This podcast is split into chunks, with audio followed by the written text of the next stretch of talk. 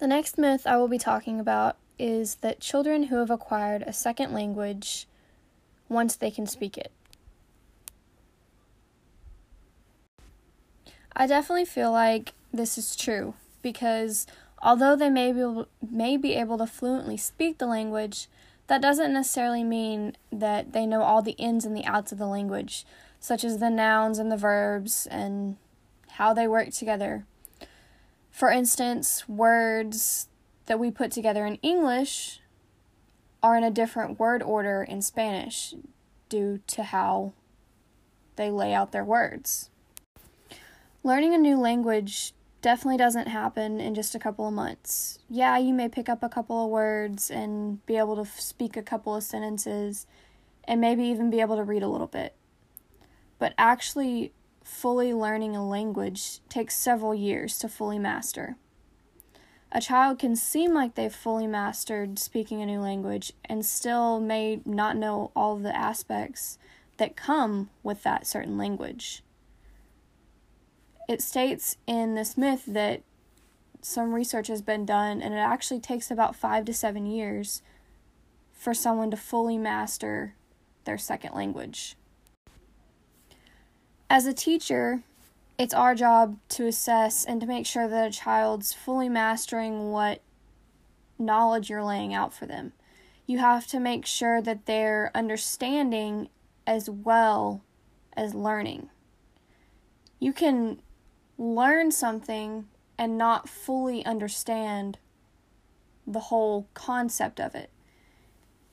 You can learn the words, but you may not know the meanings. So you have to be careful and to make sure that as a teacher, you're filling in those gaps that they're going to have.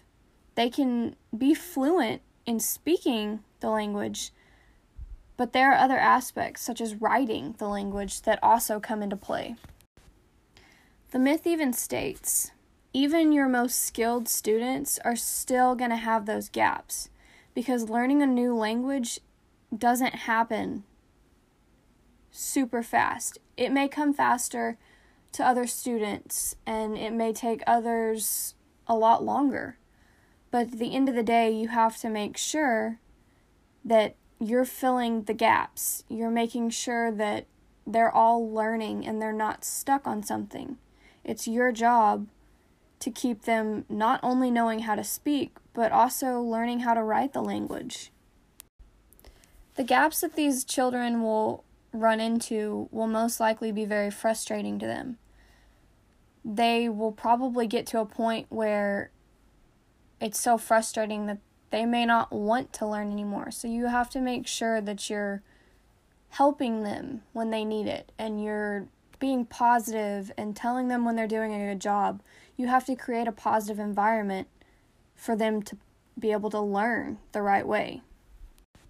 And same as every other aspect of teaching a child a new language, you have to be patient. You have to realize that not every child is the same.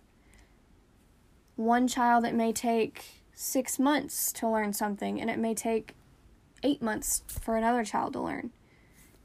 You have to be patient and you have to wait for them and make sure that they are enjoying learning. You have to make learning enjoyable for these students.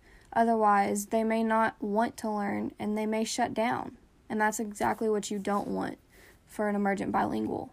You want them to feel comfortable. You want them to do everything they possibly can to learn their second language while also maintaining their first language. So, at the end of the day, I definitely think it's a myth that when a student can fluently speak a language, they've mastered it. Speaking a language is only part of mastering the language.